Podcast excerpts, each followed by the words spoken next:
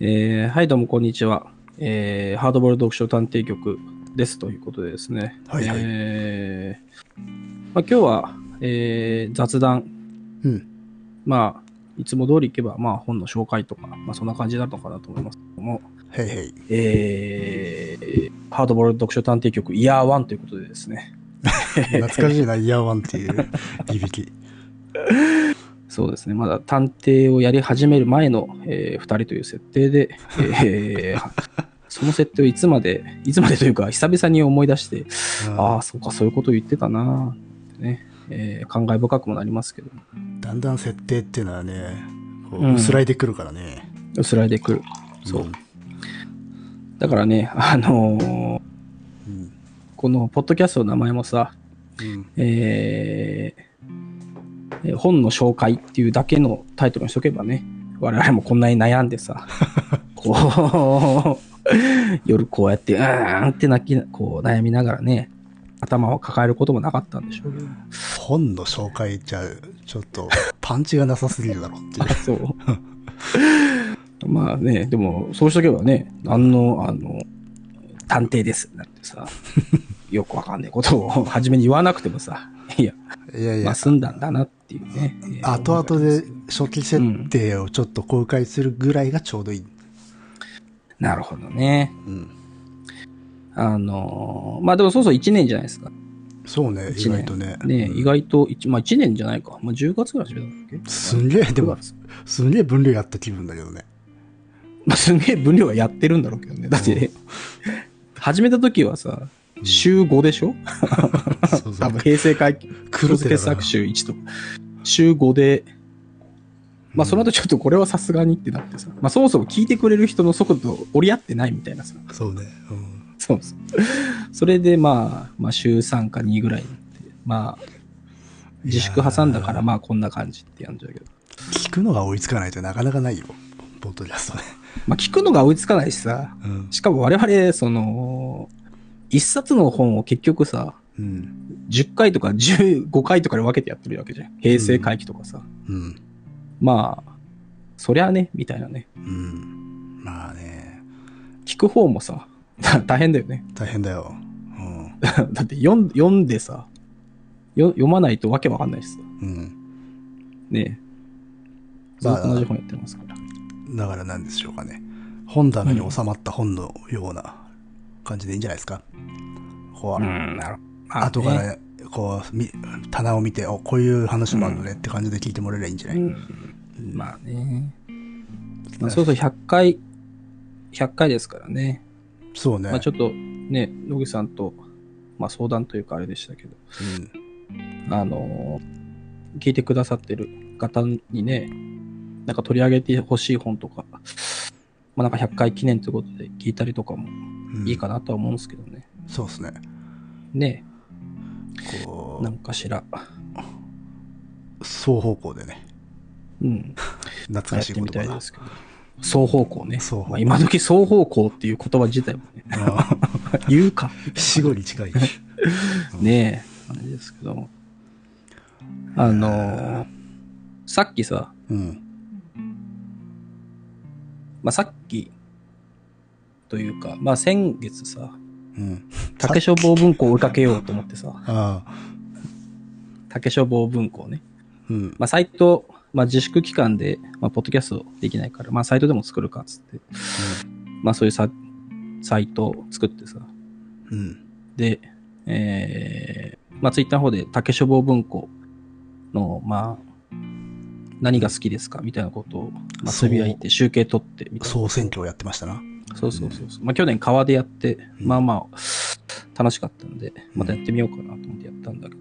うん。まあ、それで、えっ、と、まあ、なんだかんだ、いろんな作品がこう、ツイッターで上げられて、集計取ってやったんだけど、うん。あのーまあ、1位取ったのがさ、うん。農釘階段、うん。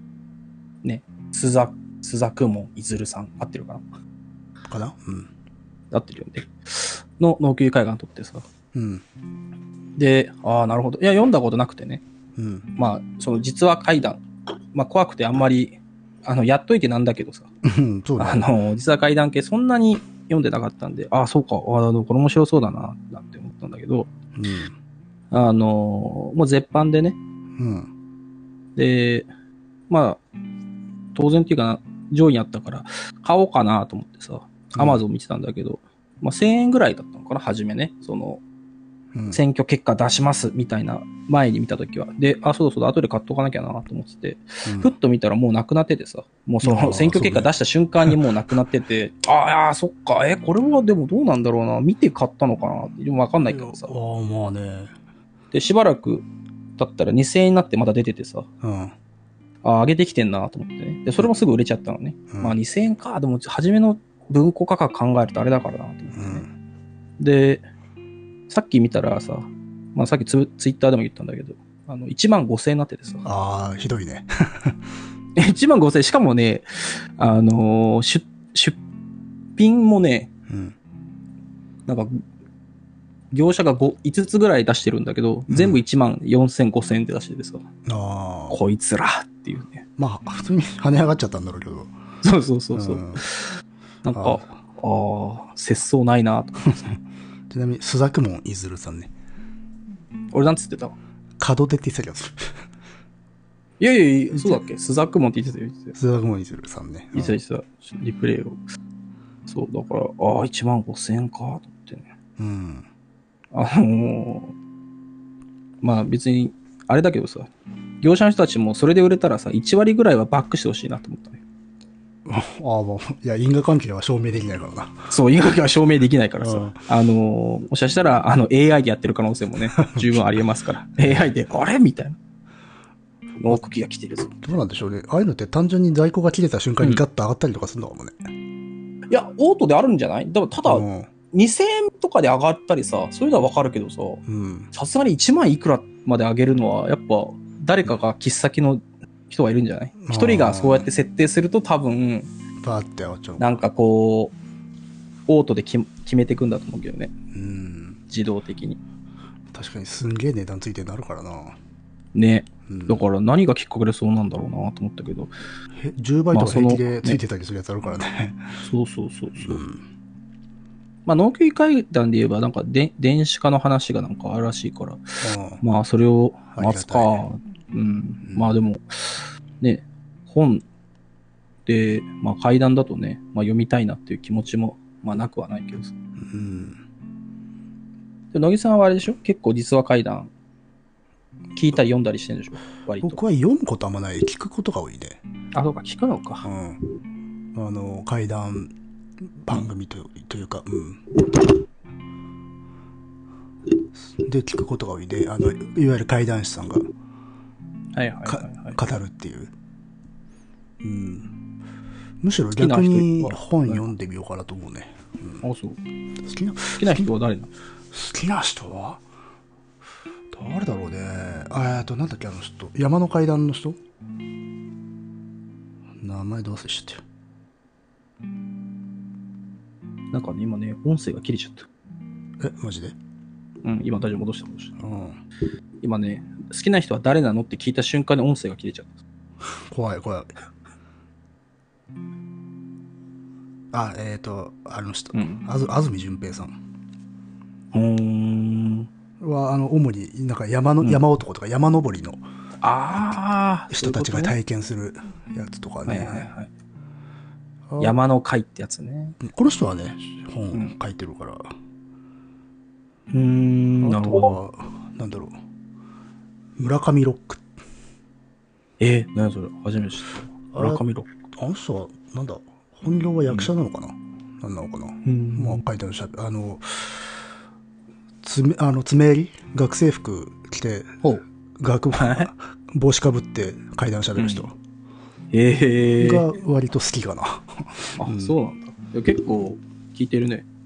いやどうなんでしょうねあんまり隅々までは聞いてないけどでそれ何何きっかけで聞き始めたえなんだろうな、ま、仕事しながら聞いてたりするから、のああ、そっか。うん、あとはアマゾンなんかにもあるしプライムビデオにもあるしねあ、プライムビデオ多いね。うん、あ確かに、あの、階段なんちゃらなんちゃらってやつ多いな。あいうので聞いてるね、ああ、なるほどね。うん、まあ、なんでしょうか。うん、読むよりは圧倒的に聞く方が多い。えといっー、て、いわゆるなんだろう、会談会みたいなのに行ったりするほどではないけどね。まあ、一一度行ってみたいけれどね。ね一回行ってみたかったよね。まあそういこう言ってるうちに、まあこんな感じになっちゃったからね、うんいつ行けるやらって感じ。うん。まああれだね、うん。平成会期にもあったしね、あうん。会談ね、手のひら会談とか。とか、あと、実話系の感じだと、あの、うん、家魔像あの、三角屋敷の。ああ、三角屋敷か。あれはいわゆる実話会談のジャンルだからね。そっか。うんああ、そうだ。あれ実はなんだっけね。うん。あれの関連本を読もう読もうと思って、すっかり忘れてたわ。あれもともとしてたんでしょもう、うん、有名な話で。で、あの、カモンナナミさんがしょ、別で小説書いててっていう。言ってたもんね。うん。そうそう。あれは嫌な話だったな嫌だね。いや、そう、あの、嫌な話ね。怖いっていうかい嫌っていう。な、そうそう、嫌だなーってやつね。あれはね。ねそうね、ああいう嫌なやつがまあ、好きかな。あの、因果関係がよくわかんねえ。そいうそうそう意図がよくわかんねえみたいな方がいい。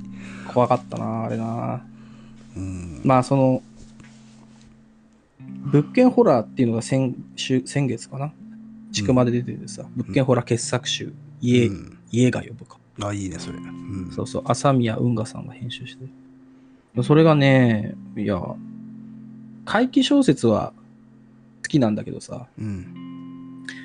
あの、ホラーはあんまりさ、まあ怖いから読んでなかったんだけど、でうん。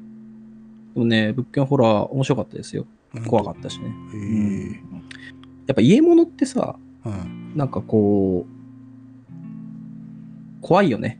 怖いね。そう。うん。な、なんかね、あの、逃げられない怖さもあるしさ、ああと読んだ後ついさ、その、自分家の周りはどうなんだろうって想像しちゃうのが怖いんだよね。あ。その、なんかどっかさ、なんか、例えば犬鳴きトンネル行って怖かったですみたいなの読んでもさ、うん。まあ怖いけどさ、読み終わった後は別に、うんう。ちだから別にさ、行かなきゃ怖くないわ、とは思う、思うじゃないですか。家だとね。家だとね。そうそうそう。まあだから、だけど恐怖って、あの生活を脅かされることが怖いんだけど、家って生活そのものだからさっていうそうそうそう、うん逃れられんっていうねうん、怖さがね。ああだからなんかね自分の好みとしてはね人が、うん人の意思が読めない人としての意思が読めない階段と、と逆に家とかが意思を持つ、うん。うん人でないものが意思を持つとかそのあべこべの世界観が好きかうねん。うん、なるほどね。うんまあやっぱ異形性ですからねう。うんん確かになねえあだからねあの人間の怨念が溜まってる家っていうのはそんなに怖いと思わないのよまあね、因果関係はっきりしてるもんね。そうそうそう。一人でに家が何か怖いっていう方が怖い。うん、そうだね。そこで誰かが死んでそれがっていうのはさ、まあ、うんよくわかる話だけどね。まあ、理に落ちる話だからそね。うそうそうそう。うん。何が一番面白かったかな、物件ホラー。なんかね、いろいろあるんですけど、うん。小池宗彦さん、小池宗彦さんが書いてる、住んではいけないっていうのが、まあ、そうアンソロジーで撮られててさ、うん。まあ、それはなんかね、まあ、そもそもそのアンソロジーの中の一編なんだけど、うん。まあ、それ自体が、そもそも実は怪談集みたいな感じになってて、うんまあ、。細かい話が、まあ、いっぱい載ってるんだけど、うん。なんかね、その、普通に廃病院に行って、まあ、怖い目に遭いましたみたいな話もあるし、うん。まあ、テレビでも特集された岐阜の幽霊住宅騒動っていうのも取り上げられたりするんだけど、うん。なんかね、そういう実話的なものじゃないやつも入ってたりして、うん。あ読んでるとだんだんね、これ何のつもりでこういう風に書いてるんだろうかってね、わかんなくなってくる怖さがあるんだ よね。この、作者の住んではいけないよ。そうが怖い。そう、あそうそうそう。それがね、乱雑に並べら、乱雑って言い方も変だけど、ーうん。なんかね、無節操に並べられてると、なんか、え、これはな、なん、なん、どういうつもりで読め、読めばいいんだろうなっていうのをね。それは本当にそういう話を収集したから、のなんかけ載せてますとかそういうことではないのかね。いや、そうだとは思うんだけど、うん。なんかね、その、いよくある実は怪談風のやつと、うん。なんかすごい幻想っぽいへえ。話がね、なんか入ってたりして、もうなんか不思議だなーって思ってね。うん。これはおすすめですよ。えー、いいです積んではいけない。なんつったって夏やからね。まあね、まあ階段読んで涼しくならんとね。じゃああれか、新たな世界がだいぶ開けつつあるね。あ、実は階段、うん階段。まあそうね。よくだ、あの、竹書房文庫ってさ、Kindle Unlimited とかやたら多いじゃないですか。あ、そうなんだ。あうん多い入ってないから分かんないけ多ど。あ、そうなんだ。いや、すごい多くて、うん。あのね、発売した瞬間にもう入ってるみたいなのもあってさ。うん。だから、一時期は、キダラリミテッドって、まあ、上限10冊、まあ、なんだけど、全部実は階段になっちゃったね。なるほどね。それで、そう竹で、内それ翔を吾こうは読んで、階段多いからね。うん、読んで。やっぱあれだね、その、語り口みたいなところで、うなんかはっきりつまんない面白いがなんか、割とはっきりしてんなーって感じでしたけど、ああ、そうまね。あそれあるか個も人ね。的にも。うん。私はあの読まず聞くことが多いけど、うん、好き嫌い割とはっきり出ちゃうね。ね。うん。あ、こんなにはっきり出てんのか。意外とその評価が、なんかさ、アマゾン、例えばアマゾンとかで評価が高くてもさ、うん。別に何も感じんなみたいなのもあれば、うん。そんなに評価高くなくても、あ、この言い方、この物言いはやべえな、みたいな。そそうね。効果的なものもあれば、逆に言うと、うんあ、の、個人的にちょっと苦手だなっていう語り口の人とかもいるしね。ああ、そうね。あの、それは、なんつうんだろう。よしあしじゃなく、本当にこっちの好き嫌いってことになっちゃう。あ、そうそうそレうベそルうで。うん。ね。面白かったな。うん読んだ中では、えっ、と、川名真理子さんのやつが面白かったかな。ああ。あの人はねすごい距離感近いよね。体験の。ああ、そうね、き聞きました的なやつだっけえっ、と、まあ、いい意味普で通はなんか、友達、あ知り合いから聞いた、その人のまた友達の話なんですけどぐらいの距離感がああー、多いんだけど、ははは割とダイレクトだなっていうのが多いイメージだね。ああ、なるほどね。うん。まあそういうところがまたなんかあれなのかもね。あの、読んでる側もこう引き込まれちゃうのかもね。うこん。う、本当に、本当っぽいな、みたいな感じですうね。んまあ、そこら辺もスタイルになってくるんだろうけどね。距離感も。まあそねそういう言い方しちゃいけないんだけどね。 スタイルの。え、いなんで やいやいあやあ、。そう。うん。実はだからさ。まあそう、あ、そっか。 実話だからね。実はスタイルって言っちゃうと、まあそっか。語弊があるのかもしれないね。まあ、ただ実話怪談というジャンルがね、存在しますからね。うん。あれでもさ、いつからさ、そういう実話怪談って言い方されてんされるんいだつからよね。に、いつからだろう ?2000 年代なのかなわかんないけど。なのかな気づいたらあ実話怪った談って感じだよ。ねえ。うん。だってさ、どういうことなんだろうね。階段、実は、実話じゃない階段もまああるか。 でもなんか、えっ、と、まあ、なん一な応んだろうね体裁としては、まあ、こう言ってし,、まうのはすごく野暮なんだけど、体裁としては、うんまあ、語り手が、うん。じこれ実際にあったということで聞いた話。っっていう体だけどね。まあまあそうねまあ、だから、設定は常に現代になるってことだよね。まあそうか。うん。ああ、そうだね。実話階段。そうそうまあで、も、あれどうなんだろうな。そういえばなんかさ、うん。東、東、い やちょっと待って、これはまた間違えちゃうぞ、これ。ひ東さんね。東、うん。あの、正雄さんのツイッターで、なんかね、実話怪談の本がまた出るらしいんだよね。へえ。で、それがね、訳したのが、まあ、西洋なんか実は怪談集みたいなやつが出るらしいんだけど、おーそれ訳したのが平井定一さんになってたから、だおーからその時代にもあったってことだよね。だからその2000年代っていうかさ、ああ、そうだね。うん。まあ、ちょっと今、 記憶を思い出しながら言ってるから、どこまで本当なんだっていうのはあるけどさ。あと、あれだよね。じ多分、競技と講義の実話怪談ってあるかもね。あ一応今言った実話怪談は現代、本当リアルタイあ、そうムで。だね。はいはいはい。だけど、おそらく100年前にか記録された有名な怪談とかもあるだろうからね。ああ、まあそうか。それはそれであ100実話怪談だからね。あ、あのね、世界怪奇実話集だったわ。っああ。ていう言い方だっまあだた。かならる、ほどね。実話として記録されている昔の出来事みたいなことなのかな。ってことなんだろうね。うん。まあなまあまあ、そういう、ジャンルね。うん、ジャンルね。ジャンルとしてね。うん。今、今、今っていうか、今に連なるうん、ブームの元は、あれかね、新耳袋あたりなのかね。ああ、でもそ、そうじゃない。まあだから、系譜としてはだから、稲川淳二とかあったんだけど、い今の雰囲気になったのは、ちみみとかかもね。ねあれはなんか、想定とかも含めてなんかさ、結構目にしたなっていう感じするもんね。あと、それこそさっき言ったような、あの、因果譚じゃない、脈絡のないものが怖いみたいなのもあの辺からかもね。なるほどね。なんで、いきなりバッとお怒って、何なのかはいはいはいわかんないっていう。ああ、そうね。なんかね、そうね。そういうの怖いよな。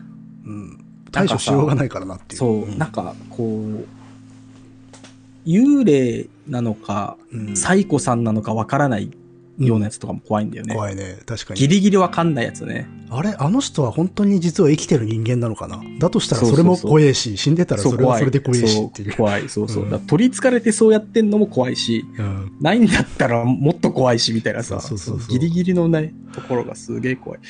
一応ほら、死んだ人が何か恨みを持って出てきたってなったらさ、あの、沈めるという一応ルートはそうそうそうそう見出せるんだけどね、それがな立たれるからね。そう。そうなんだよね。その辺の怖さ。そういうことをさ、こう言ってるとさ、うん。なんか、あれだね。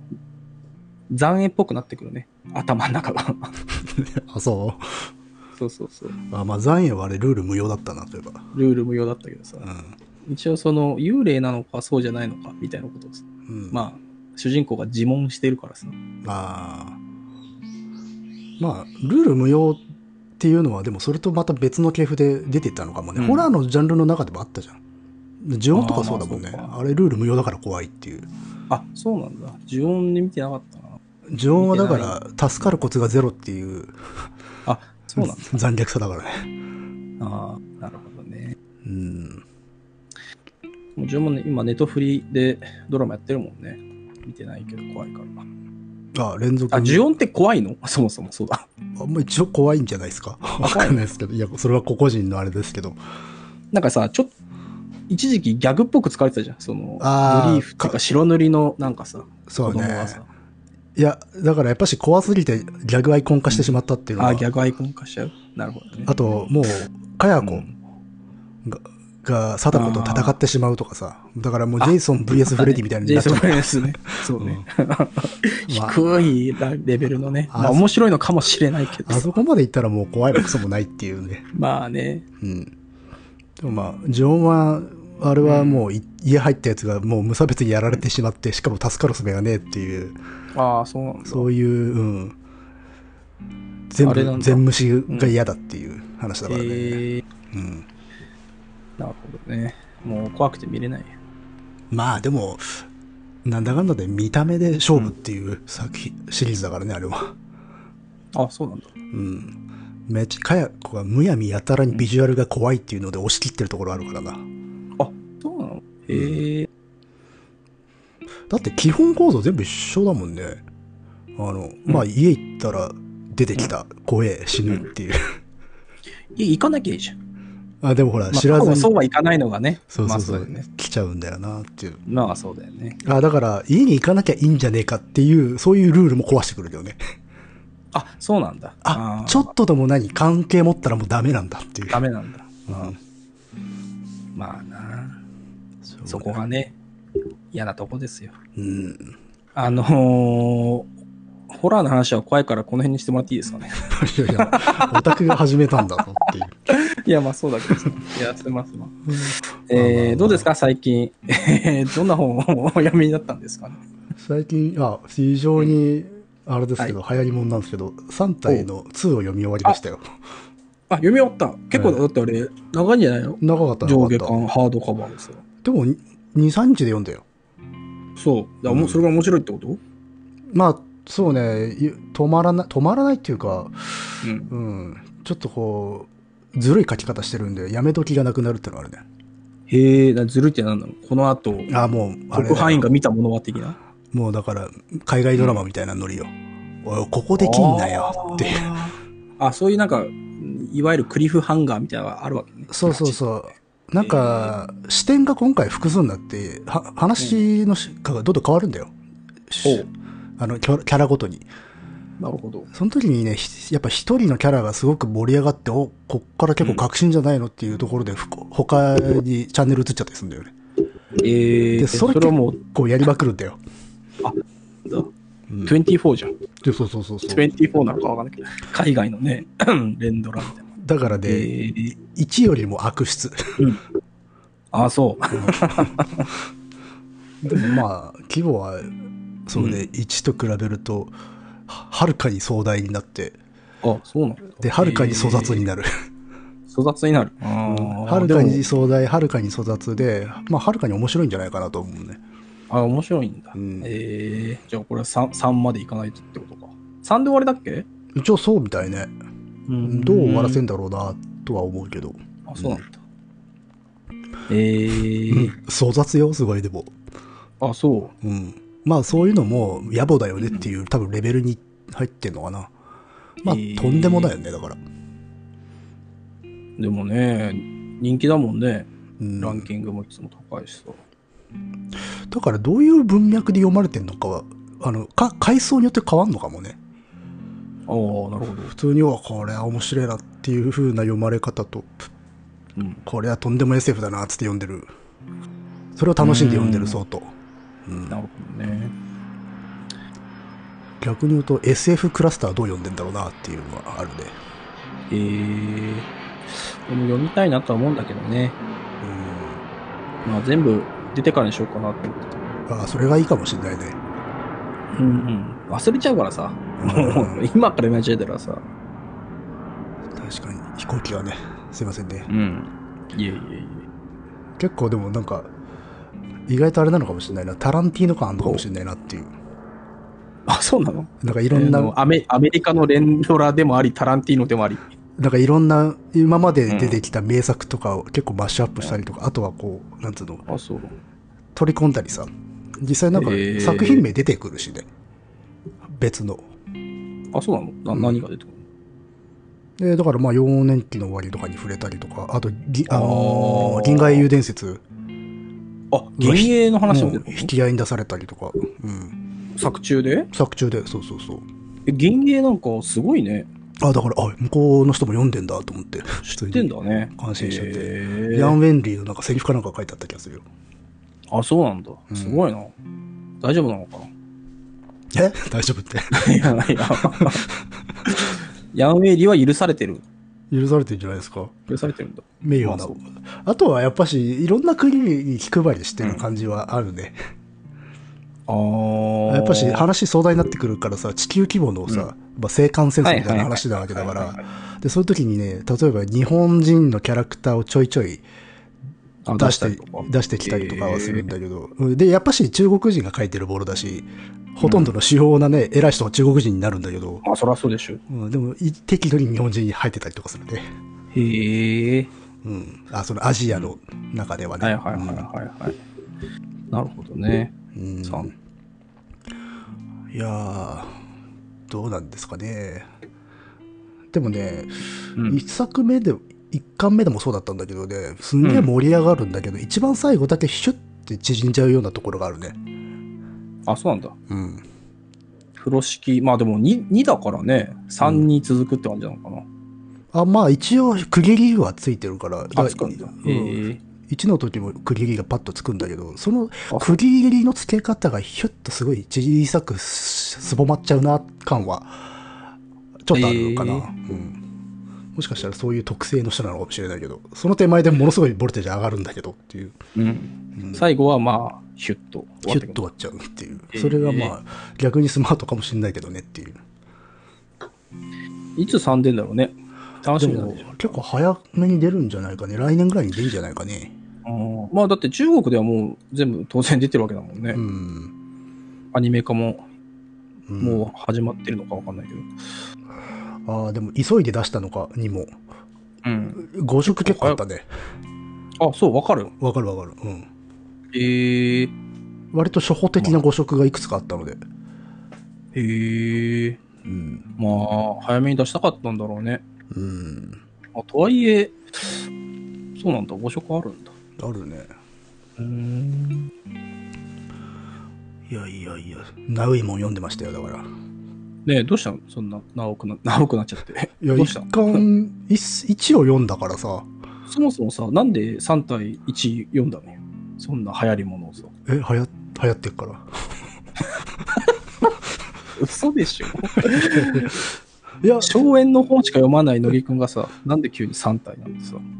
いやいや、普通中に。世史の本しか読まない乃木くんがさ、いやいなやんでふ3体普通に中国の SF あかそと思って 読んだんですうよ。えーいや、恐ろしい。だからさ、うん。その、普段ね、うん。あのー、城跡だ、荘園だしかさ、頭にない乃木くんにも さ、んあのー、3体をねじ込んでくるさ、まあだから、早だ川の戦か略ですよ。ら普段 SF なんか読まない人が大量に読んでんじゃないまあそうだろうね。うん。まあ、流行りってすごいね。だからそれだけに、あの、うんうん、階層ごとの評価は気になるね。うん、まあ、どうなんだろうね。まあでも、検索すればいっぱい出てきそうだけどね。うん。ツイッターでね。た、だから、ね。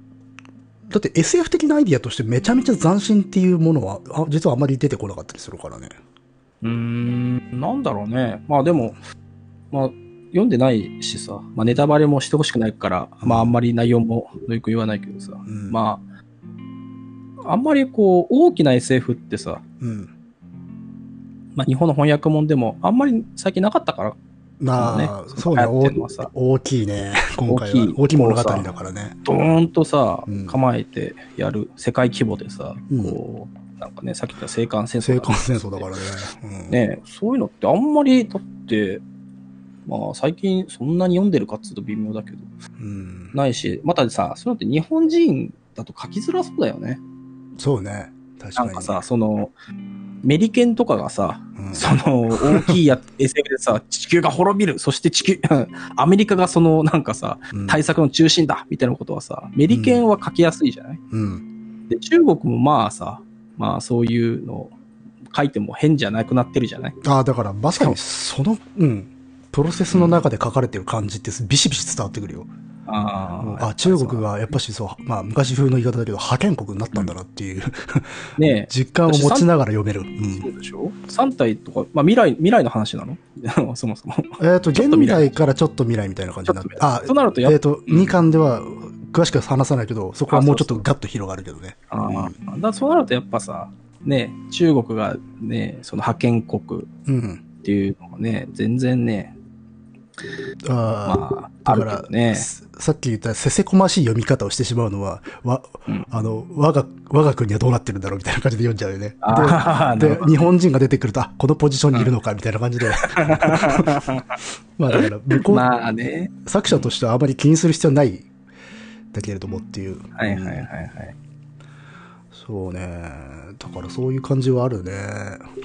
うん、あとだからやねっ、ぱそういうね、うんでも中国特有のお国柄もちゃんと反映されてる感はあるよ。あの中国の歴史自体は結構組み込まれてる。えーまあそういうところもあるんだろうね。うん。その、好まれて、読まれてるのは、やっぱさ、その他国を理解するにはその国の SF を読むのが一番だっていう言葉がさ、うん。えっ、と、まあ俺が考えて今言ってるんだけど さ、あの、あると思うんだけどさ、うん。まあそういうことなんだろうね、文化。一巻目のね、最初がね、うん文革から始まるんだよ。文革って、文化大革命の。文化大革命。あ、そうなんだ。そっから始まるの、そうそうそう。えーまあだからそういうところからして、まあ、はっきりと、うんれ中国の歴史っていう直接的に描いてんだけど、2巻目も意外とね、うん。の色出てくんだよね。あ、そうなんだ。うんえー、あの、思想の話とかしだすからね。うーん、なるほどね。戦争を勝ち抜くためにあの思想工作をしなしなければならないみたいなことをね、はいはいはい。やるんですよ。なかなかね、これね、西側の SF だとあんまり出てこないかもねっていう。そうだね。うん。うーん、なるほどな。あまの、あほそうら、なってくるとうん、ディストピア社会描くのにそういう要素が出てくることはあるんだけど、そうじゃなくて、はい積極的にあの異星人としょを処するためにどうするかみたいなので、思想工作だいが大事だっていうことを、軍部が言ったりとかするっていう、ああ、そういうところがなんか雰囲気感じるね、そういう、うん、お国柄、うんあの、抱えてきた歴史。はいはいはいはい。でもそれは実はあれなんだけどねっていう、うん。うん、そちゃんとう裏があるんだよねっていう。色がある。ああまあ、そういう SF になるとね、日本だとあんまりまあ、小松左京さんが、まあ日本沈没とかでそのさ、うん、に日本人論みたいのをうん。書いてるとか、まあそういったぐらいなのかな。うん。あんまりそれ以降なんか、そういう感じのものってないよね。まあちょっと照れ SF を通して国家を語るみたいなさ。ん照れちゃうと照かれじちゃゃなういのかな。うん。本当にないよな。あんのかなどうかなまあ書かれてはいるのかもしれないけど。日本沈没以以外思い浮かばないね。日本、SF を通して、そういう日本人、日本文化みたいなものを書いてるって。あと意外とあの人の世代とかだと戦争を経経験してるので、それが反映されて書いてるってところあるんでしょうね。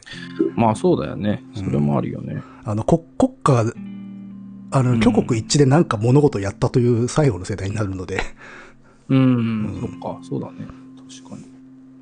そうするとその後の世代になると書きにくいってのあるかもね。ねうん。え。なるほどね。うん。まあそんな流行りもんを読む乃木くんですよ。ですよ。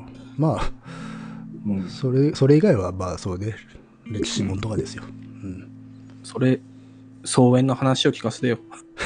いやいやまあ、草原の話聞かせてよっていうか聞きたさ、くあいれろなうんってだいよね。う。うんいやいや、あのーいや、聞きたいんですよ。なぜかっていうとさ、その、うん今週さ、うんあの、ハードボールド室町時代、あの、世界の辺境と、ああ、ハードボールド室町時代やるからさ、うん読んでるんですよ。その、ね。そうするとやっぱりさ、その、中世史の話が、まあ、メインっていうか、まあ、半分のメインだからさ、だかうん。ら、やっぱ今、引き込まれてますよ。中世史ね。私はね、今ね。まあ、清水さんの本読めばいいんじゃないのっていう。あ、そうそう。でもさ、あのーどっちかというと、自分は世界の辺境側をさ、あの読んでるたから高野さんがサイドを読んでて。あのだから、そうそうそうだから、そっちがさ、うん。そっちも 十何十冊とあるからさ、うん。そっちを攻めててさ、だから、まあ、中世史の方は野木くんに聞けばいいかなと思って、 読んでないんだけど。まあまあまあ、ちょうどいいんじゃないですかっていう。ね私もむしろあれだからね、高野さん側はあんまり読んでないからね。え。うん。んだからまあ、そこのね、お互い守護霊として召喚して ね、あの、大さ川、大川、大川風にやればさ、 霊言。霊言風にやってけばさ、いけるんじゃないかなと思って。そうね。でもまあ、荘園とか、あれ、あれ、制度とかの話だから、なかなか出てこないだろうけどね。そっちだと。まあ、そうね。うん。まあ、今なんか話そうかと思ったけど、そもそも、 ハードボイルドうん。室町時代の回に話すからやめとこう。そう。今話しちゃうとな。あれだからね。ちなみに今、うん。あの、きそばに転がっていた本で買ったばかりでこれから読もうとしている本がちょはっいとあったわ、何ですかえーこれ「幽林新書」から出ている「相模湾上陸作戦 あの幽林新書から出ている」 そうですよあれ知ってる幽林新書えっと、乃木くんが好きそうなやつでしょいや幽林新書ってあれ幽林堂あ幽林堂って知ってるそもそもお本屋さんの本屋さんの神奈川うん知って県る知ってる中心に出ている、ああああ、そようしと幽林。あの幽林堂から出している出版物よあ、そういうのあるんだ。あそこそうへーなんか出してんだよ一応あ、そうなんだ。でいいじゃないですか圧倒的にやっぱ神奈川県に関する本が多いんだけどうん。その中で、うん、これこの間買ってきたな相模湾上陸作戦っていう何ですか、それは一体。これあれだねあのコロネット作戦っていう有名 な有名なあの太平洋戦争で、まあ、一応8月15日に終わるやんうん、終わるね。だけどおおもしも終わらなかったら本土え決戦がほう。行われたかもしれないわけさあーその時なのるほアどねメリカのあの本日本本土上陸作戦っていうのがちゃんと策定されてたわけさ実行されなかったけどほうねほうそれについて書いた本であなるほど。あの計画としてはあったやつ。あったし日本側も備えてたへえ。そう神奈川県はそのコロネット作戦っていうのがまあ関東に上陸する作戦なんだけど、うん神奈川コロネ県は上陸地だったので、候補地だったんで、神奈川に来るんだ、いきなり。神奈川とく、あと九十九里かな。うんへえ、あそこまで来るんだ。あえっとね、それとまたね、その前に九州上陸作戦っていうのもあって、それはオリンピック作戦って言うんだけど、えー、 オリンピッうんクか。まあ、もしも行われていたら、ちょっと大変なことになっていたであろうという、いや、そうでしょうん、う。へえ。これはね、多分茅ヶ崎知事書いた人たちが書いてるのかな。うん。茅ヶ崎市はね、あの市史、市の歴史を編纂するときに、このコロネット作戦のこと、非常に資料を集めたので、自治体史とし ては。いや有名ななんんでだよ、ね。自治体の、自治体のこと知ってんの、乃木さんが。あいやいや、あの、す有名なの、それも。茅ヶ崎市史はそれで有名なの。へえ、茅ヶ崎市市はそれで有名 そかれでまあ、それで有名っていうのは、非常にご、あれですけど、偏ってるんだけど。あの、もちろんその、クラスターの中では相当有名なもん。そうだね、うん。えそうそうそう。いや、ほら、我々、僕が地元なので、これがもしあそもう実行されていたら、自分が今住んでいるここはあったのかとか思っちゃうわけさ。あ、そんなね、まあそうだよね。上陸して、うん。いややるんだもんね。、だから凄まじい規模の地上戦になって、多分行われていたら、史上最大の地上戦になったかもしれないっていう規模だからね。えーでもそれ、迎え撃つ日本の、あれあったのかね迎え撃つほどのさ。いや、だから、それをやるために根こそぎで動員するっつうんで、あの、義勇兵役法とかで、いろいろ法律が作られて、まあ、動ける国民ほとんど兵士にしちまおうっていう。へえもううん学徒どころじゃなくって、うん。そうそうそう。義勇兵役法ってあれ確か沖縄が、の組織的な戦闘が終結したその日にうん施行されてんのかな。うん。まあ、あ、施行されてるんだ。ほとんど、もうほぼ、ほぼほぼほとんどの人が戦ってねっていう、そういうレベルのやつだね。まあ、あの、女性も。弱者だな。うん。本当に竹槍でどうにかせいた話なのか、それ。うん、まあ残存、えーあのね、海軍なんかほぼ壊滅しちゃってるし、で、うん、ね兵器類もね、ろくなものは残ってないっていう状況下で、だから残されたらもう壮絶なる特攻だよね。全え。国しかも的な。自国ででしょ。そうそうそうそう。乗り込まれて、もう、どうしようもないな。だからまあ、やれやれって感じだな、そんなの。行行われなくてよかったねっていう。ねえ。いやー。かだって、まあ、最終的に日本侵攻作戦そのものはダウンフォール作戦っていうけど、ダウンフォールだからね。ダウンフォールってどういう意味なんだまあ、め滅亡させるとか滅ぼすとかそんな感じじゃなかった皆殺しってことか。 まあ皆殺しっていうか、まあ、国体として破壊するっていうことなんだろうよね。へえ。うんでもそれはあ向こう側にとってもやりたくなかったから、まあ、やらなかったわけで。いや、そうだよね。うんやった後大変だよな。そうまあ、むあのアメリカ側もね、あのなんか犠牲者の資産とかを出してたわけで、こんぐらい自国の兵士も死ぬんじゃないかっつって、これはとんでもねえなってことになってたわけだからね。へえ。えげつないな。それこそ怖いよね。あ、うんそうなんだ。それさ、今さ、検索してたんですよ。ダイオンフォール作戦。検索したらさ、あの、小松左京さんの小説で、地には平和をっていうやつがあってさ、うん。それがね、えー昭和20年、学徒で編成された本土防衛特別隊の少年兵を書く短編政府小説。あ、これ読んだな。うん、やっぱりそういうのはあるんですね、あの人は。バックボやーっイぱあるんだな。うん。あー読んだ読んだ、これ読んだよ。あまあだって日本本土、あのぜ本州全部を沖縄化しちゃうみたいな話なわけだからね。ーねえ、うんそうだよね。いやーそうそうそう幽霊新書というのはあれか東京だと買えないのかなうん。え、そうなのわかんないけどいや幽霊堂に置いてあるからさこの本で幽霊堂ってうんほとんど神奈川じゃあるのってあそっか。うん、でもそ、そういうのを出すのもさ、有林堂も、あれだね。なんていうか、気概があるよね。うーんとまあかやっぱ神奈川の歴史だからねそっか、そっか。うんなるほどね。という本がありますよっていう、うんうん。うん、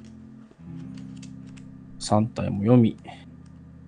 まあ共通点はあるよ。3体 と。ああ、そうなんだうんなるほどね。まあ、なんていうのか、壮絶な規模の C を決する決戦というのか。うん。いや、C は消しちゃうんだけどね。消してるんだけどね。っていう。ねえ。うん。なんであんなにね、日本は降伏しなかったんだろうね。そういうことを言っちゃいけないよ。そうか。大変だよ、今。 大変そうだよね。大変だよね。 いやまあ、それと、荘園について思いを馳せるというね。ー、昭和についてね、いつも通り思いを馳せるってわけ小さい田田んぼについて思いを馳せると。うん。なるほどね。あとなんかあります話題の作品は。話題うん。どうだろうね。最近、何読んだんだっけな。最近何読んだんだろ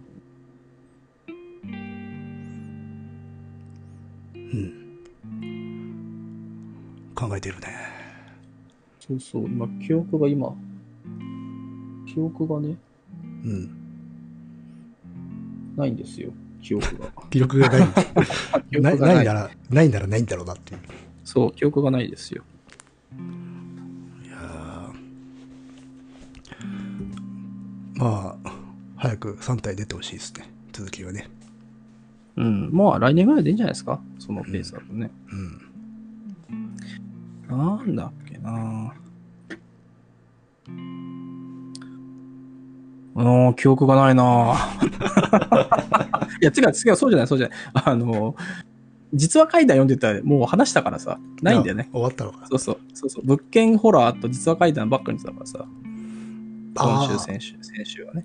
そういえば今ちょっと思い出したけどさ、うん。昔なさんで、すか。あのー、東大全教徒 VS、あ、三島由紀夫と東大全教徒のはい本なんか多分紹介した記憶があって、それが映画化されるよって、言ってたね。で、結局見たわ、あれ。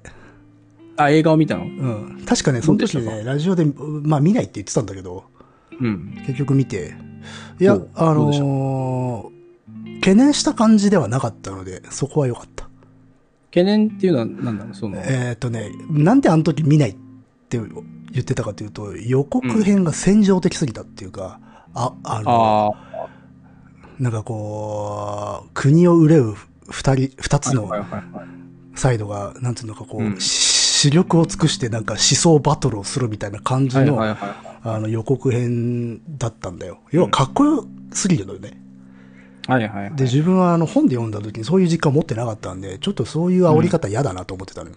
うんうんそしたら、やっぱしよ、あんまあくまであれ予告編で、はいトレーラーでしかないので、中身見たらまあ割と堅実だったというか、普通だったあっ、そうなんだ。んえーていう感じでしたね。で、あれはそうさ、なんでさ、うん。あれ、討論をすることになったのそもそも。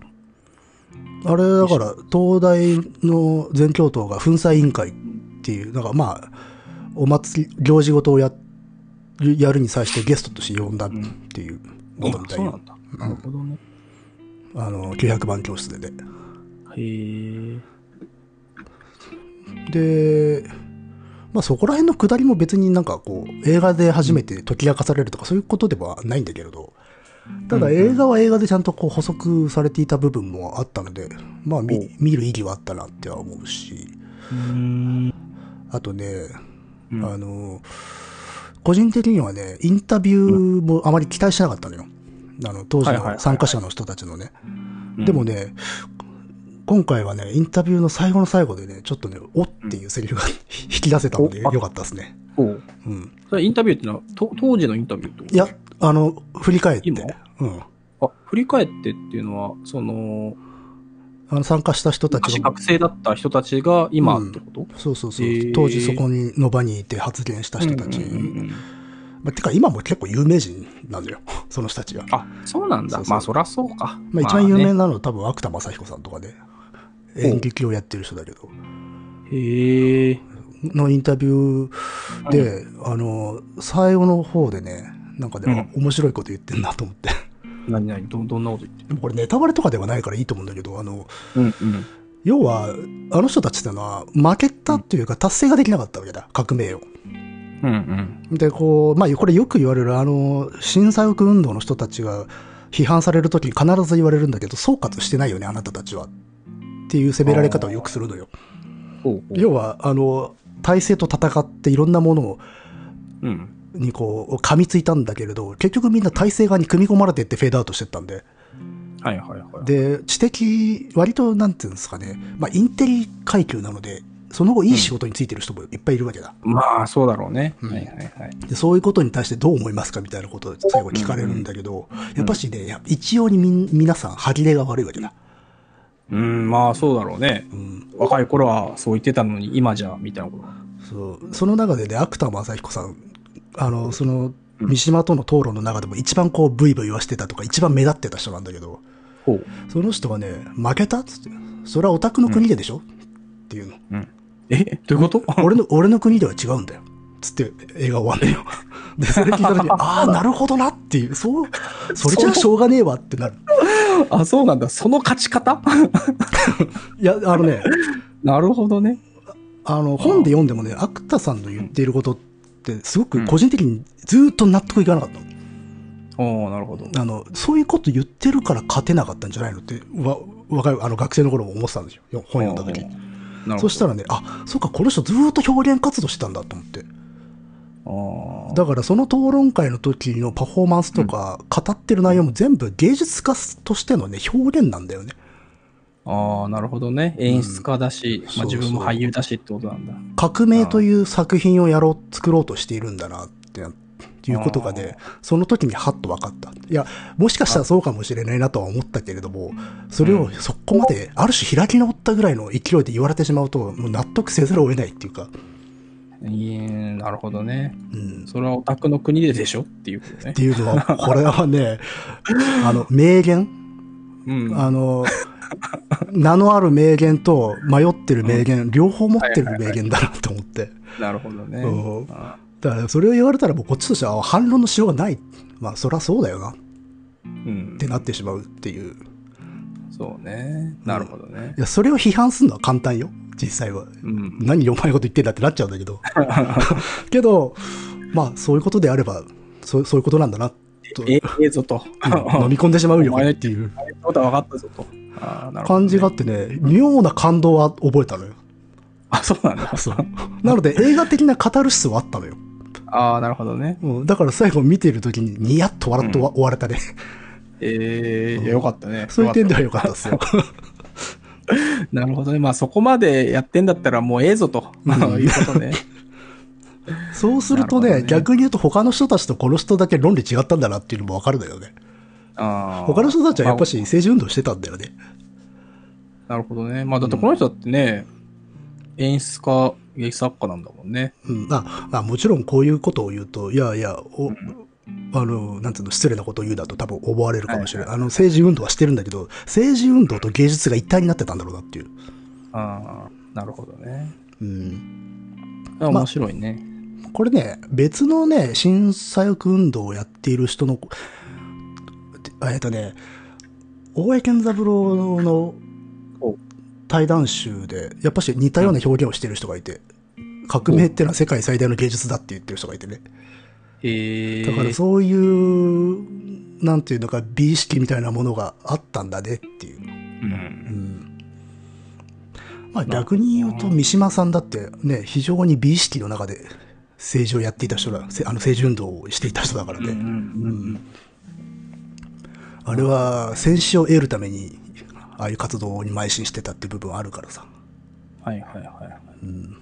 まあね、三島由紀夫さんなんてね、ナルシズムすごそうだもんな。うん、だから結局あの似たようなところがあって、うん東大全教徒側が理念を先鋭先鋭化させすぎすぎた、概念を先鋭化させすぎた人で、三島さんは情念を先鋭化させすぎた人たちっていうかさ。ああ、うんなるほだからそこの、なんかね、違うルートから同じような世界観を求めていいたんじゃないかっていうような感じはね、よく伝わるかもしれない。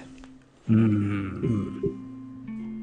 これはね、あれ、今もうで見れる、どこで見れるんだろいや、もう今レンタルとかね見れないですね。あの、うロあ、見れない。多分ほとんど上映終わっちゃってんじゃないかな。それ終わっちゃったもんね。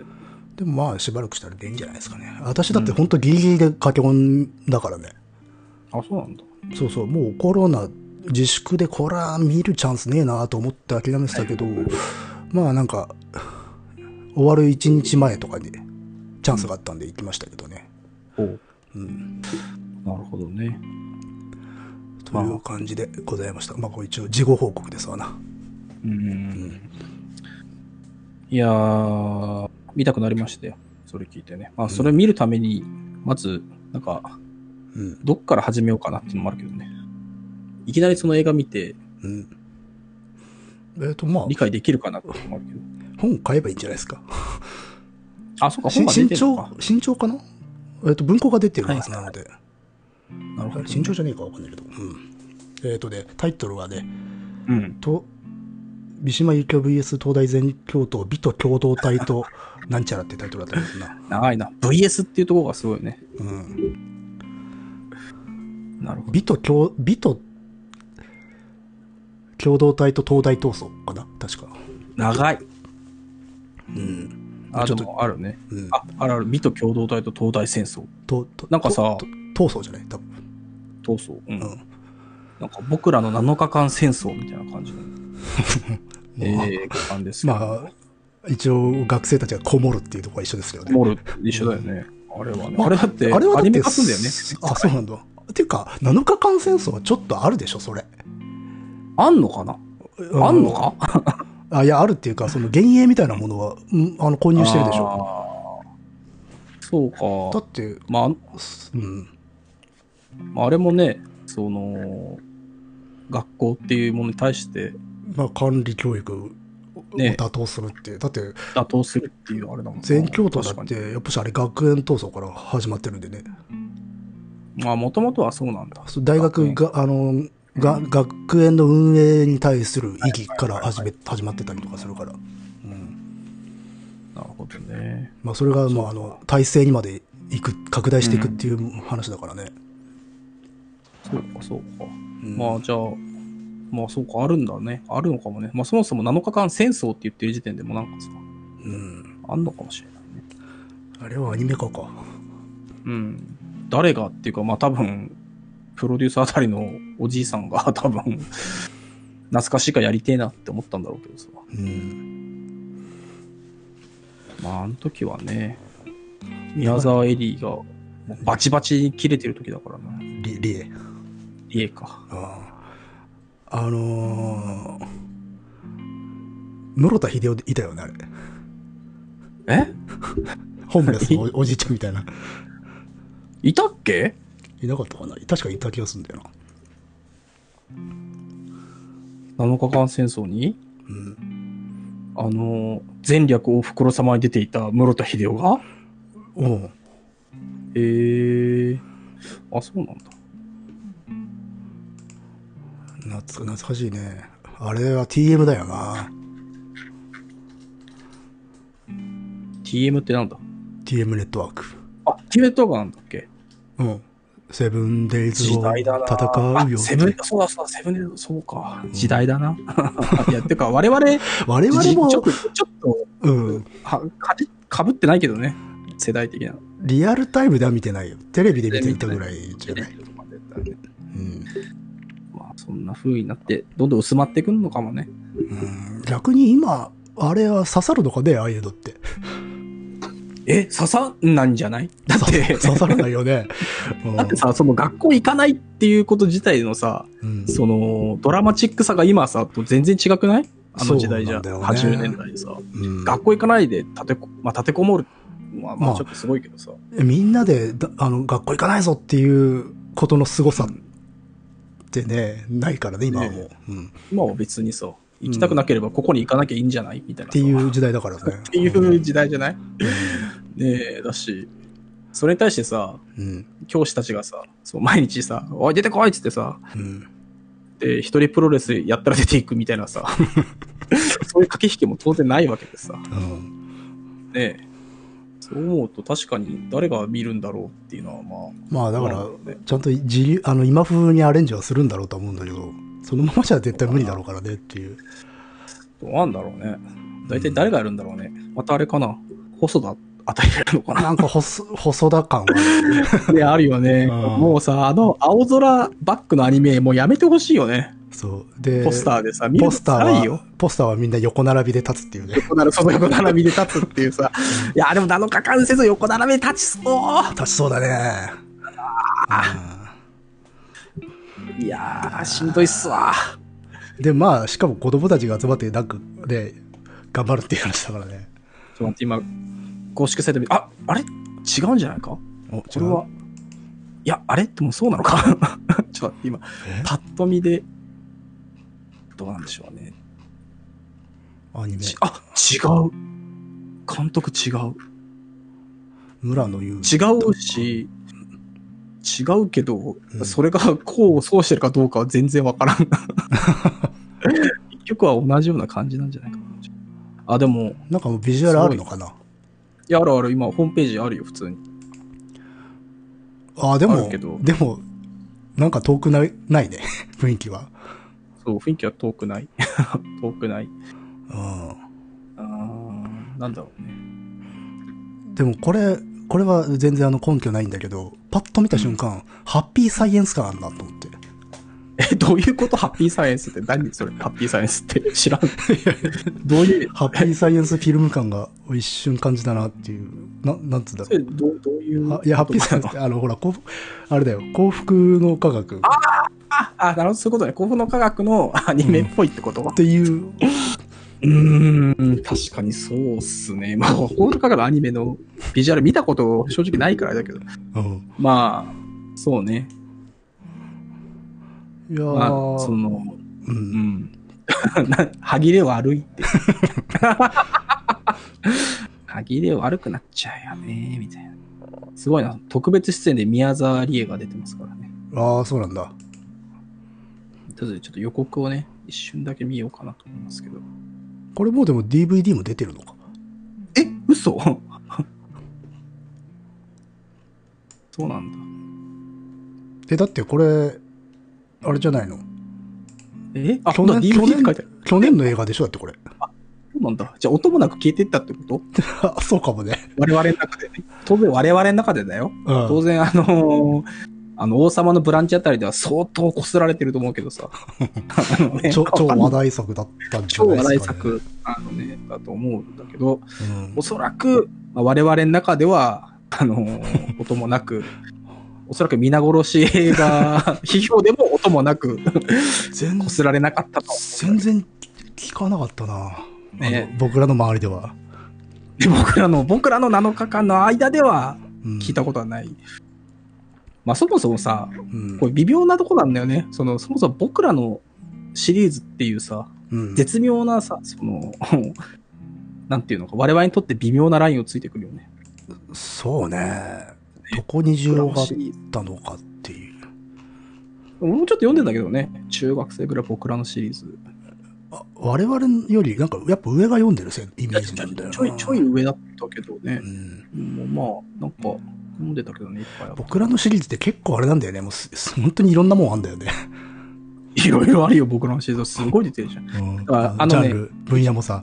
ああ、そうそう。あの、自分の、自分の中の読書歴史だと、ずっこけ3人組の後に読むのよ。ああ、僕らなるのほどシリね。ー はいはいはいはい。僕ら、ずっこけ3人組卒業するあたりで、うん三毛猫ホームズと一緒に読むっていうね、あー自分の中では。うんそうか。僕ら、僕らのシリーズってあれ、トータル何作あんだあれ。いや、相当じゃないですかめちゃくちゃある今見てみますけどイメージだよねめ。ちゃくちゃあるでしょ。うん。もう、だから、男は辛いよぐらいあると思うよ。40。もう、それ以上あるのかもしれないけどね。しかもあれ、シェアワールドなんだよね。あ、そうなんだ。他のやつにも、なんか他のシリーズにも、なんかその登場人物が出てきたりするから、あーそういう横のつながり考えるとすごいんじゃないあ、でもどうなんだろう。今ね、パッと見たけど、あれでもこれどうなんだろう。なんかね、いろんなシリーズがあって、もう訳がわかんない。あうん。あった。あ、中学生編、高校生編、青年編、教師編。第2次7日間戦争シリーズ、新僕らのシリーズ、横浜開港編とかあり ます。横浜開港編ってなんだよ明治。横運浜命会でかもね、横浜開港編はね、うん僕らのモンスターハントっていう回があるから、多分現代なんだと思うけあど、ーすげえ僕らのモンスターハントってこことはゲームってことうーん、すごいな。あいろいろ取り込んでるっちゅうか、コラボレーションしてんだね。うん、すごいよね。うん、てか今も続いてんのかこのシリーズ。あいや、あれそうなのかなあ、コラ、高校生編で僕らのいじめ救出大作戦って書いてあるから、あんのかねうん。すごいね。だからこち、こち亀だね。こち亀っていうかこち亀だったゴルのゴ、か。ゴルゴ。すごいな。へえ。ちなみに映画も2作あるんですよね。 7日間戦争うん。ああ、あるある。2があるよね。 2あれが沖縄編だよだよね。うん。沖縄編か。沖縄、なんか南の島だった気がする。うん。あのね、俺もう自分の話がどうしようもないんだけどさ、あのうん僕らの7日間戦争さ、うん普。通にレンタルビデオ屋で借りてみてさ、 うん。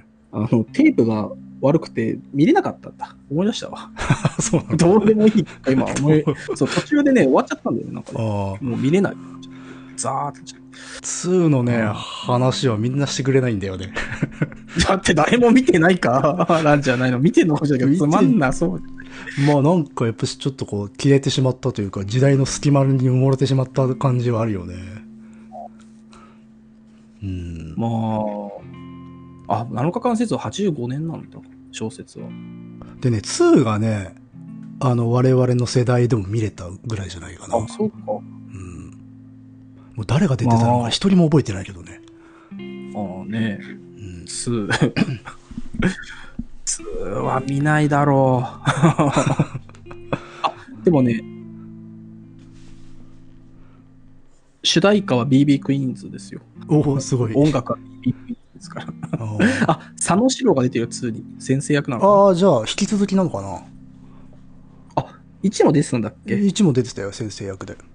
えーあ、でも制作年91年だから、リアルタイムでじゃあそれ見るかってのも微妙だよね、これね。まあ、我々相当幼かったので、うん、見たいとは思わなかったんだろうけど、うん、でも、いいんじゃないですかね。でも、ああ、どうなんだろう。でも結局アニメはうん我々の中では何にも音をなく過ぎ去っていったから、あれだけど、うね。んまあ、だからあーでも、ちょっと僕らのシリーズには縁が薄かったっていう、ぶつかった。うん、でも、七日間戦争自体はいいよね。 まあまあまあいいよね、いいよまあ、テレビいい話だよなロードショーでやっていればよく見ていたよね原作読んでないけどね私は、え。演奏も記憶があんまないけど、でもやっぱ、う、うんーん、面白かったけどね。教師に立てつくっていうかさ、まあ痛快さえ、あれはソーダさんかうん、そうだ、おさむし。あーでも世代的にはさっきの話に戻り戻るけどうんやっぱしあるんじゃないかなと思うけどね、ああ、三島由紀夫全教頭のうん、やつの影響があったことまあちょっとあれよりあの新作のより上の世代の人だけどねソ田さん自身はね、ね。うんそっか。うん、まあそうだね。いやいやーでもどうなんだろうね今、でも、けしからんってならない。アニメだからならないか。ーえああいう何抵抵抗運動が 生徒たちの温度そうそうあいいんじゃないですか別にね決してうんまあなんかあれなのかな昔のコンテンツひこうちょっと引っ張り出すっていう ことなんでしょうね、うん。まあね、うんまあ、その、ステークホルダーがさ、話が通しやすいんじゃない今こんなん流行ってますよ。でもさ、もうおじさんたちもわかんないけどさ、うんあーあー、僕ら7日間戦争ね、みたいなさ、いいよいいあるよんじゃっないていいよ。あああの、打ち上げ花火横から見るかね、わかるわかる、みたいなさ、アニメ化しよう。つってそして誰、誰にもこすられない。爆死してしまったからな まあ、どこ、結局はね、あの映画自体が、あの、前からも横からも見られない。誰からも、見られなかったっていうあれあの、着せずしてね、あの、誰からも見られてない花火はどうなってるのかっていうのをさ、体現してくれた映画だったね、あれがね。結局気になってたけど見なかったなどどでもさ逆に言うとどんぐらいひどいのかと思っちゃったいかや、らなでも NHK じゃなくて、紅白で主題歌だけ、なあぜそうだか、そう、打ち上げ花火っていう、米津、米津さんと、うんなんか、ダーコか、出てましたよ。だから、NHK 紅白には主題歌は出れた。うん。映画は、まあ、まあまあ、共演人知らずって感じでしょなるほどな。うね。まあ、そういうこと言うのは、まあ、我々の中でだけだけどね。まあ、あくまでそうですよ。あの世間版では、もものうすごく流行っ空前の大ヒットですよ。偶然絶後唯一無二ですから。あとはいいややーまあでもちょっと懐かしコンテンツが多いね。うーん、まあね。まあ、うんだし、まあ、我々の目に留まるのもさ、この その7日間戦争アニメ化なんて誰も見ねえよみたいなこと今言う我々もさ、うん。 7日間戦争だから気づけてるだけでさ、うん。ね、他になんかいろいろあってもさ、懐かしコンテンツじゃないと我々の目にも引っかからないもんね。 そうね。うん。あ今ね、7日間戦争のね、原作のあらすじをね、ネットで見てみたらね、あやっぱしあの、日本大学全学共闘会議を真似た解放解放区っていう設定があるみたいね。思いっきりそんな設定があるのうん。あの、廃工場を解放区とす、解放区ってそうね、あの、はいはいはい新あの学生運動で、教室の中に作られた空間だから。ええあ、そうなんだ。じゃあやっぱあんだね。あ、そっか、だって、相田さんって日大だもんな。あー日芸かなんかの人だよね、あの人。日芸はそういうの強かったの日芸めちゃくちゃ激しかったから。ええあ、日芸って書いてある。でもこの人が在学中はもっと前だったとは思うけどね。うん。んただまあ後輩たちは激しいことやってんなとは思ったかもね。なるほどね。うん。すごいな、いいな。相田様さん、全然さ、 まあ、調べたことなかったけど、ウィキでさ、うん。戦後間もなく友人と出したガリ版による同人誌で、涅槃という最初の作品を書くっていう。ねもうはん、渋いね。涅槃っていう。ガリ版。まあ、当時は、まあ、当然ガリ版なんだろうけど。うんいいな。なるほどね。えーでもいい、いい。なんかこう、時代を感じられていいわね、逆にね。うんなるほどね。まあそんなこと言ってるとですね、意外ともう何、今何、何分なんだろうか。今ね、えー1時間13分ですな。あ、そんなもんですか。うん。まあそんなところですかね。なんかうん。ありますかね。いや、相談様についてさら に。いや、 特にな いです。あの、そもそも僕読んでない ので、何も喋れないっていう。うん。まああの頃の角川映画についてでもいいですけど。まあでもあれだね、これ多分さ、僕らのシリーズ、うん。まあ1、まあ、2が爆死したかどうかは知らないんだけどさ、うん。まあやらなくなった後に、学校の怪談シリーズが始まるのかな、映 画。え、そうなのあんないや、その、 知らない知らない。うん小学生、中学生ぐらいが見るうん実写映画枠として、ああ、なんかこの昔盛んにあの枠、なんつうの、小昔あったよね中学生が見る映画、実写映画枠ってあ、邦画枠ってあった気がするけど、今、ああるか、ないのかなもうそれがだからアニメになったのかか、な。まあ今さ、小中学生じゃ映画館行くかいっていうのもあるよ。そうなんだよな、行かないのかもな。親に連れられてドラえもんとかさ、うん。なんかありそうだけど、それ以上に小中学生が映画行くかやね。どうなんだろうね。わからんけど。うん、でもあの、子供向け邦画枠は確かに存在感を今感じない。ねえ、あんのかね。あのね、ひいわゆるヒーローものとか戦隊ものではないやつででしょ。そう。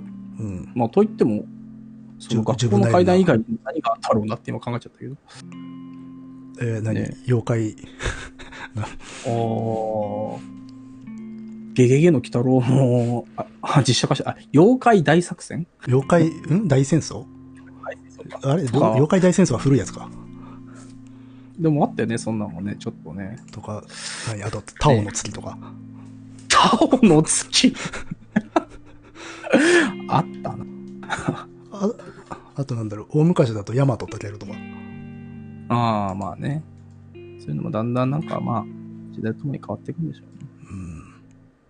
うん。えー、ということでですね、えー何がどうということなのかっていうのは毎回毎回言ってるけど、ああー自分でもわかんないんですけども、まあ、ここまで聞いてくれてるね、えー2億人の 方たちにね、えーありがとうございましたということと、まあ良ければですね、えー、Twitter などでシェアしてくれてね、まあ、同じ被害者をどんどん増やしてほしいなと思いますけ ど。すごい、止め、なんつうか、取り留めもない。取り留めもない。いうんやいやいや、でも今回やっぱ一本櫛がね、通ってますから。そうですか。全全いや然要はだって、その全教徒、だから実話会談を作ってる人たちもやっぱり全教徒、いや、わけわかんない、わけわかんない。解放区としての実話会談。